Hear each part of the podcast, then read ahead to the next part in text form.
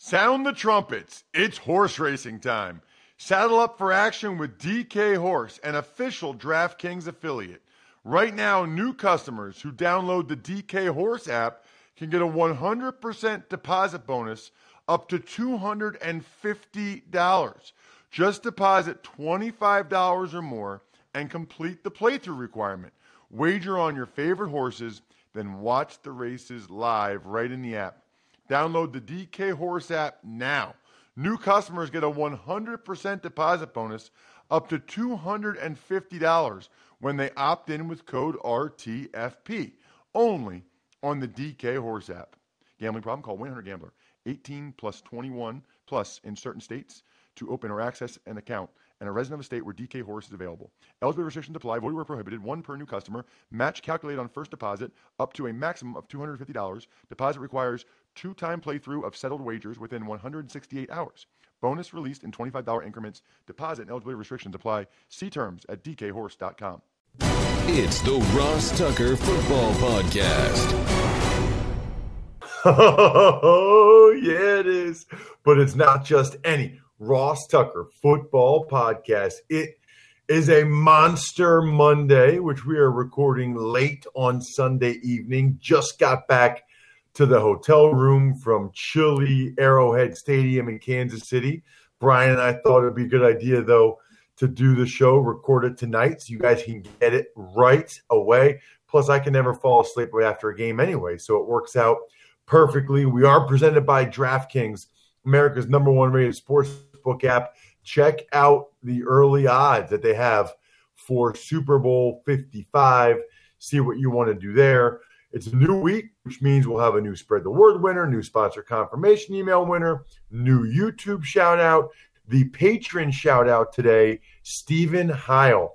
The happy hour Friday night was awesome. Hopefully, you guys saw the pics on social media. Man, it was awesome. Got a chance to meet several new folks Steve Grover and Jan Lehman and Ryan Brewer. Awesome. Absolutely love meeting new guys. Shout out to Steve Heil, the latest patron at patreon.com slash RT Media. Let's roll, Bry. The Big Show. All right, Super Bowl 55 is set. Tampa Bay Buccaneers against the Kansas City Chiefs. And as you mentioned on DraftKings, the early lines are already out. Kansas City, a three and a half point favorite, Ross, and that's possibly without left tackle Eric Fisher. But anyway, let's start first in the NFC. Tom Brady and the Bucs beat the Packers 31-26. Brady heads to his 10th Super Bowl, and the Bucs become the first team to play it at their home stadium.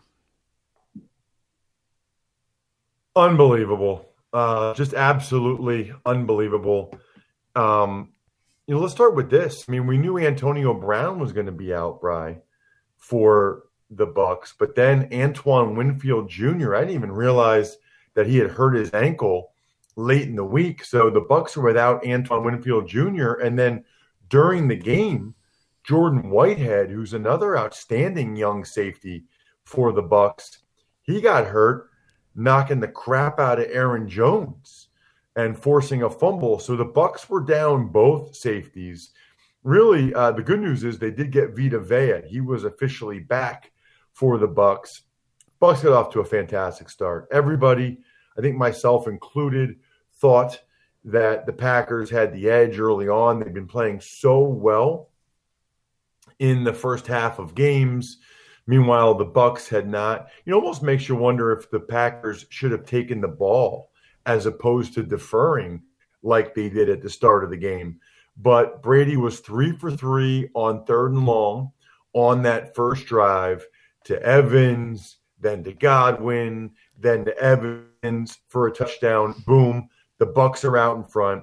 And you know, there were several things I said this week, Bry, on various shows that really came to roost. And one of which was I thought there was a big mismatch with Shaq Barrett and Jason Pierre Paul off the edge against Billy Turner and Ricky Wagner, the offensive tackles for the Green Bay Packers. That was absolutely the case. I think they both got multiple sacks. They were all over Aaron Rodgers. Shaq Barrett had a sack on Rodgers on third and nine. And then, you know, uh, it looked like the Bucs might score again. Tyler Johnson had a drop on second and long, which was big. I thought after Tyler Johnson had that drop on second and long for the Bucs, the rookie, and then Aaron Rodgers, third and 15, even after he'd been sacked, was able to, after the JPP sack, was able to get that first down to Lazard when Aaron Rodgers threw it like from the end zone. Uh, and then he threw the touchdown bomb to MVS, Marquez Valdes-Scantling, who was being covered by Carlton Davis. And it was all right, game on. You know, it was 7 7, game on at that point. But then Brady answered back. If you remember, Chris Godwin made an incredible catch in the middle of the field.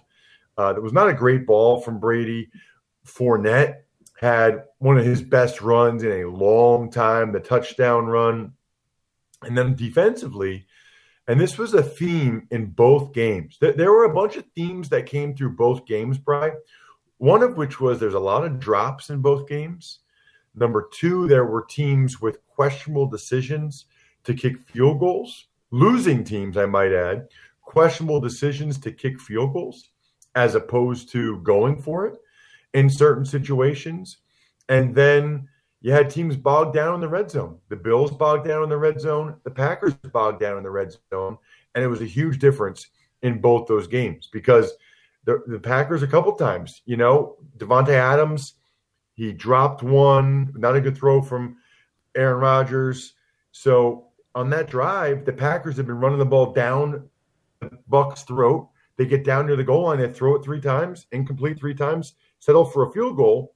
So it's 14 10. And then the key to the whole game was the end of the first half. This was the key to the whole thing. Sean Murphy Bunting had a sweet interception on Allen Lazard in the slot. Yes, he tugged Lazard's jersey.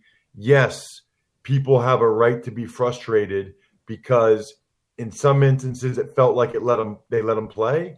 In other instances they didn't. I think we all would like more consistency there. There's no question. On that one, Bunting tugged him a little bit, then he got that interception in the slot. And then the the Bucs weren't going to get anything out of it. They elected to go for it on fourth down late in the first half. Exactly the right decision. My guy Steve Fezzik at Fezzik Sports was freaking out on social media because there's no reason for the Bucs to punt it there. They go for it, they get it, and then Brady lobs a terrific touchdown pass to Scotty Miller against Kevin King in the end of the first half, 21-10. So Kevin King got beat end of the first half. He got beat by the Mike Evans touchdown, and he's the guy that had the game clinching pass interference, which was a good call. You know, uh, Tyler Johnson, we'll get to that, but he had that undershirt bry. It was untucked, it was out, which I can't stand. I think it's a terrible, sloppy look, but that's what Kevin King tugged. So we'll get to that. But Kevin King really struggled. Remember, he was questionable to play with a back injury. So I, I think he was hampered by it. I think he struggled as a result. So it's 21 10 at halftime. And then start of the second half, Jordan Whitehead, we talked about it, came up popped Aaron Jones, fumble, leads to the Cam Brate touchdown on the first play after that. Devin White picked up the fumble, got goal to go situation, play action fake, boom, Cam Brate touchdown, 28 to 10.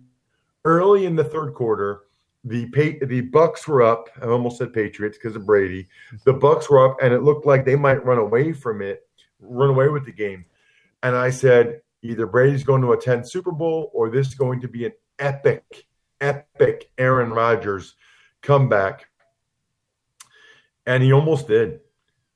Packers got a quick answer as Rodgers was doing what he does, his magic tricks, running around and then throwing a, a touchdown around the pressure to Tonyan, 28 17. And then the craziest part of the whole thing, Bry, might be the fact that the Bucs, I mean, Brady had three picks. Now, one went off of Mike Evans' hands. But the other two were terrible picks by Tom Brady.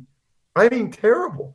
He had one to Adrian Amos when they're up 28 17. He lobs it up, uh, was a terrible throw for no reason. Amos picks it up, leads to a touchdown to Davante Adams. So then it's 28 25. um, or 28 23, and the the Packers go for two to make it a three point game, and Equanimeous St. Brown drops it, just drops it. So then it's, you know, still 28 23 at that point. Evans has two drops on the next drive for the Bucs. The second one goes to Jaire Alexander for an interception. Brady throws a third straight interception on third and two, and you're thinking, what is going on? Um, it- you know, it's unbelievable to think that something is, you know, that they that Brady would be playing like this and could blow it. Um, but then after that, Brady throws a screen to Gronk, and Gronk gets good yardage for a suck up field goal. So it's 31 23. Packers move the ball right back down the field, Bry. There's two minutes left. They have like what, fourth and goal from the eight, maybe? And they kick a field goal to make it from a one score game to a, wait for it, one score game. I absolutely hated it. Hated that decision. We all did in the moment. We all hated the decision by Matt LaFleur to kick the field goal. It's good, 31-26. But then the Bucs get the ball back. Uh, I, I don't know why the Packers thought that they could stop them. They couldn't. You know, there's a controversial pass interference at the end of the half on King, or at the end of the game on King, but he tugged his jersey. I mean, they have to call that. And they, you know, if if, if they tug a jersey and you see the stretch, they're going to call. Sometimes they don't see the stretch. Sometimes they do. They saw the stretch. Game over. Brady's going to a 10th Super Bowl. It's unbelievable. 31 26 Bucs. Well, the other game, obviously, you're there. You're in Kansas City. The Chiefs, they're going back to the Super Bowl after beating the Bills 38-24. Let's talk about the food. Let's talk about the whole the whole thing. Well, let's first also talk about Bry DraftKings because the moment you've been waiting for all season, right around the corner. DraftKings, the official daily fantasy partner of Super Bowl 55, is bringing back their golden ticket giveaway with up to $55 million in prizes up for grabs. Are you kidding me? All you have to do to get your share of these huge prizes is enter DraftKings free Super Bowl prediction challenge. Once you submit your picks, you will get a free instant prize up to $25,000. And if you have the most predictions correct, you could win the top prize of $1 million. Download the DraftKings app now, the DraftKings app, not the DraftKings Sportsbook app, the DraftKings app now. Use promo code Ross, to, and everybody can do this, to enter the free $55 million Super Bowl prediction challenge. Unreal. Everyone gets an instant prize up to $25,000 just for playing. So use promo code Ross now. Enter the free $55 million Super Bowl challenge only at DraftKings, the official daily fantasy partner of Super Bowl 55. Terms, conditions, and eligibility restrictions apply. See DraftKings.com for details. Brian, let's start with the food. As you said, they did it, man. They stepped up big, Brian. They had a brisket carving station, and the guy was slicing and dicing it and chopping it, chopping it up, and then he was making these sandwiches. I may or may not have had three. Now, in fairness, the first one I had the whole sandwich. Second and third, I didn't need that bread anymore. So I, I got the sandwich, but then just ate the meat out inside of it, just the actual brisket. I didn't need like the whole big bun again, but it was delicious with a cookie, with an apple, with uh, chips. Well done, Kansas City. Well done. In the COVID era, I give that I give that A. I really do. I give that. A. That's about as good as you can do in the COVID era. Um, no Sammy Watkins or Le'Veon Bell for Kansas City. They did get Clyde Edwards Elaire back. They did get Bashaud Breeland back, which was huge, absolutely huge. And the Bills couldn't have gone off to a better start, right? I mean, they're aggressive on fourth down on their first drive. They take it down and they get a field goal. They went for it on fourth down on the first drive of the game. This is what I don't understand. You go for it on fourth down on the first drive of the game from midfield, and yet you kick field goals later multiple times like McDermott did. I just don't get it. I'm not sure I ever will get it. I, I don't understand what he was thinking. Anyways, they get the field goal. Then Mecole Hardman muffs a punt. Next thing you know, uh, the Bills score touchdown. Dawson Knox touchdown. They're up nine nothing after Bass doinked the extra point, but still nine nothing Bills. They're up two scores. That was about it. That that was about it for the Bills after that. Textbook Chiefs touchdown drive, including a fourth down conversion of their own. They did that little thing, they did that little out route pass on fourth and short that they do, um, leads to a Hardman touchdown. They give it right back to him, 9 7. Then it is unbelievable when they get the ball in the hands of Hardman or Tyreek Hill in the open field, just how fast those go. Long Hardman reverse leads to Kelce scramble and uh, you know home scrambled and then threw the ball at Kelce for a touchdown. Williams or down to the goal line. Williams runs it in 14 to 9. And at that point, it was pretty clear to me, Bry, that Josh Allen wasn't playing well enough. And look, the Chiefs have a better team. The Chiefs outcoached the Bills, blah, blah, blah. But Mahomes was essentially flawless, and Josh Allen just wasn't. I mean, he he took a sack that totally cost the Bills any chance of having a first down. Same thing with an intentional grounding. A couple that should have been picked. Cole Beasley had to knock one down. Ward dropped another one. Holmes on the next drive immediately makes a couple plays where you thought he might get sacked. I mean, the Bills were right there. He ducks, dodges, whatever, and throws it 21 9. The Chiefs were up. And late in the first half, the Bills, long, clock eating drive. Then they get down near the goal. Then they throw an out route to Dawson Knox yards shy of the line to gain. So you have to use your last. Hated the play calling, hated the decision to kick the field goal. Chiefs' first drive, second half ends in a field goal. Then the Bills, another long drive, fourth and three. They kick another field goal to make it 24 15. When you do things like this against the Kansas City Chiefs, you deserve to lose. They deserved to lose. Sean McDermott coached scared. He coached cowardly, and he deserved to lose the game as a result. Very, you know, unsurprisingly, right? Tyreek Hill, long run. You almost took it to the house. He's the fastest human being I've ever seen in person. Leads to a Kelce touchdown, 31 15. The secondary for the Chiefs is really impressive. Really impressive. Fenton picked off uh, Josh Allen after Bashaud Breeland had really nice coverage on John Brown. Chiefs score a touchdown again. This one to Kelce on the little underhand scoop by Mahomes to make it 38 15. That was about it. I mean, the Bills finally got a touchdown and they did an onside kick. They kick a field goal, but it was over. The only thing that's noteworthy after that, Bry, is Eric Fisher tore his Achilles for the Kansas City Chiefs. That really hurts because now it'll be Andrew Wylie and Mike Remmers in the Super Bowl against Shaq Barrett and Jason Pierre-Paul.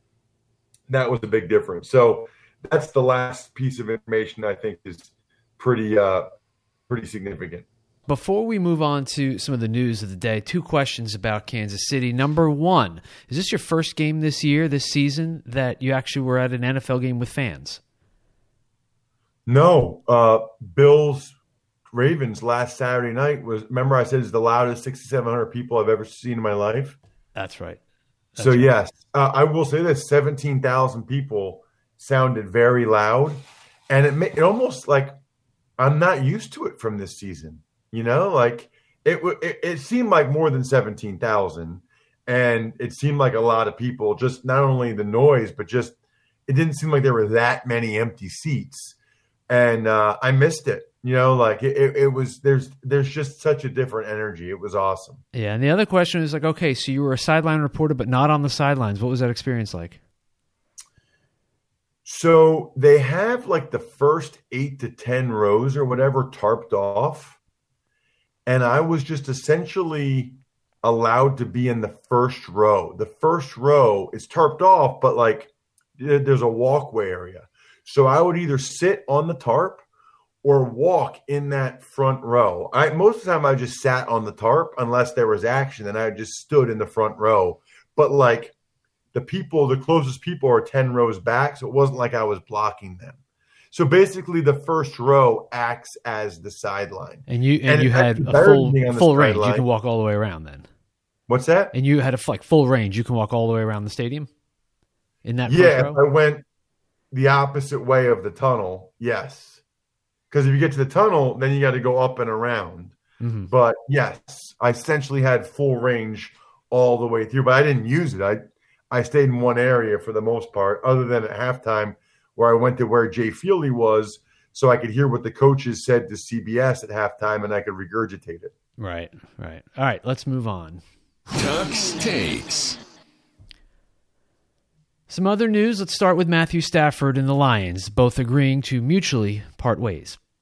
Well, how about Dan Orlovsky on Tuesday's Ross Tucker football podcast last week? Hopefully, you guys can check that out. He basically called this. He said it would be in the best interest of both teams, and it's going to happen. It sounds like Matthew Stafford uh, appears poised to get traded, and he's only 32. Um, I think that there will be a lot of teams interested in his services. He's relatively inexpensive the next couple years, and I think he's going to get a chance to go to a contender. Good for him. The thing I understand why the Lions are doing it, but they they got to hope that they get a quarterback as good as Stafford. Like they're going to have to just hope they can get a guy that can play as well as he has over the years. And I know a lot of Lions fans that really appreciated Matthew Stafford but there were also a bunch over the years that didn't. There, there really were. There, there, were a bunch over the years that didn't. And I think that some of them, I mean, I've had them call my radio show, I've seen them on Twitter. I think they're in for a little bit of a wake up call when they see what it's like without him this year. Tuck's takes.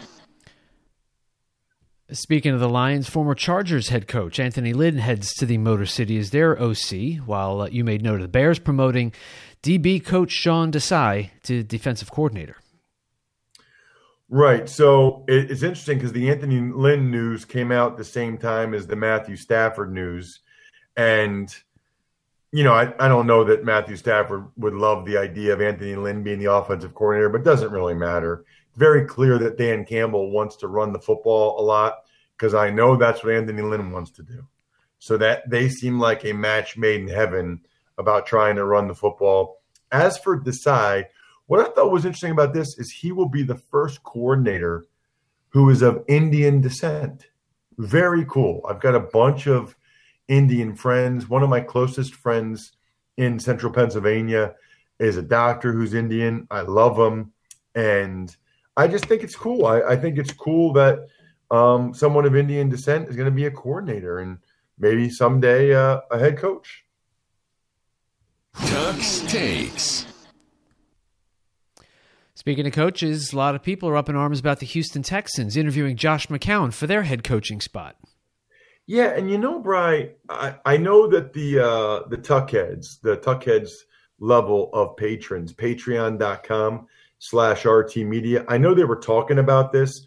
I didn't get a chance to read the thread yet or chime in, but I don't really understand why people are so up in arms. I mean, if they hire him, then there's a lot of conversations that need to be had, certainly. But I don't know. I mean, I like the idea of casting a wide net. I like the idea of interviewing a lot of people. I don't think they're going to end up hiring him, but if they did, who cares? If he does a terrible job, then they'll all be fired for it. Like I, I don't see what happens is, is people don't like that because they feel like he should have to pay his dues, which I understand. I understand the, the concept of paying your dues. But ultimately, the Texans should do whatever they think is in the best interest of their franchise. I mean, John Lynch never paid his dues to be the GM for the Niners, and he's made a ton of awesome moves, which is why the Niners were in the Super Bowl last year. So that's kind of how I look at it. I also look at it, Bry, like people that are stressed out about stuff like that, maybe they should maybe they should check out Headspace. Headspace is your daily dose of mindfulness in the form of guided meditations in an easy to use app. You know, Bry, the more people I talk to, the more smart people I talk to, or things I read, a lot of people meditate. Andrew Brandt, um, a bunch of doctors meditate. Like Headspace has a three minute SOS meditation for you. If you're feeling overwhelmed, three minutes. It's really, really cool. I, I'm a big fan of what I've seen so far from Headspace, and I tried it, and it's kind of cool. I've never been a meditation guy before, but it's kind of cool. It just relaxes you, I think, more than anything else. You deserve to feel happier, and Headspace is meditation made simple. Go to headspace.com slash Tucker. That's headspace.com slash Tucker for a free one month trial with access to Headspace's full library of meditations for every situation. This is the best deal out there right now. Head to headspace.com slash Tucker today. Tuck's Takes. Steelers tight end Vance McDonald had an epic quote upon his retirement from the NFL. I'm not exactly sure why Vance is retiring. I think there'd be teams that would want him. I don't know if he had injuries, played eight years. I would think that there'd be teams, multiple teams that would be still interested in his services. But he's he's calling it quits. He said he will miss more than anything having a ball in his hands and running into another human being as hard as he possibly can. And Brian, if you go back to when I wrote my story for Peter King in Monday Morning Quarterback back in 2007, that's what I said I would miss the most. And it is what I miss the most. You know, it's an amazingly pure, primal feeling that you really don't understand unless you've had the chance to do it. And I've said before, I want to start a business where everybody can experience that once in their life. Put a helmet and shoulder pads on We'll put a helmet and shoulder pads. Now, the tough part is having another human being that just gets the crap beat out of them all day. Um, we have to sign up a bunch of those, probably some insurance issues there. But I just think I, I wish everyone could experience that once in their life, what that's like to just run into somebody as hard as they can. So, not normally that I would necessarily talk about a Vance McDonald retirement but that quote caught my eyes. Tuck's Takes. And finally, uh, Martin Mayhew actually named the general manager of the Washington football team. Now, we had talked about Marty Hurney. He's actually going to hold an executive VP title, but both of those guys still going to report to head coach Ron Rivera. Right. Uh, you know, it's funny because they're both really going to be the GMs. I think Marty Hurney has been a GM twice. He didn't care. He didn't need to be called the GM. He was happy or fine to just be called executive VP, which usually is a higher title than GM anyway. This way, Martin Mayhew gets the title of GM, which they probably needed to give him to get him out of San Francisco. And I guess everybody uh, everybody ends up happy about that one. I think that'll do it, Brian. It's pretty late could do. We'll, we'll get to some email questions on Tuesday's show. Should have a good a good guest on Tuesday's show, but uh, you can post this right away, man. How about it? The international folks are going to be pumped. There might even be some people get a chance to listen to it and watch it late night. Uh, we, on Tuesday, we'll have uh, should have Albert Breer on the Ross Tucker Football Podcast. We'll do even money, early Super Bowl stuff, and the College Draft Podcast. I am going to go to bed and get ready for my flight tomorrow morning. I think we're done here. Not so fast. No, no, no, no, no, no, we're not. No, we're not. Thanks, Bry. Pizza Boy Brewing, Sporticulture, Steakhouse Sports, Vision Comics with an X, DinerDepot.com. Now we're done here. Thanks for listening to the Ross Tucker Football Podcast. Make sure to also subscribe to the Fantasy Feast, Even Money, Business of Sports, and College Draft. All available at Apple Podcasts, rosstucker.com, or wherever podcasts can be found.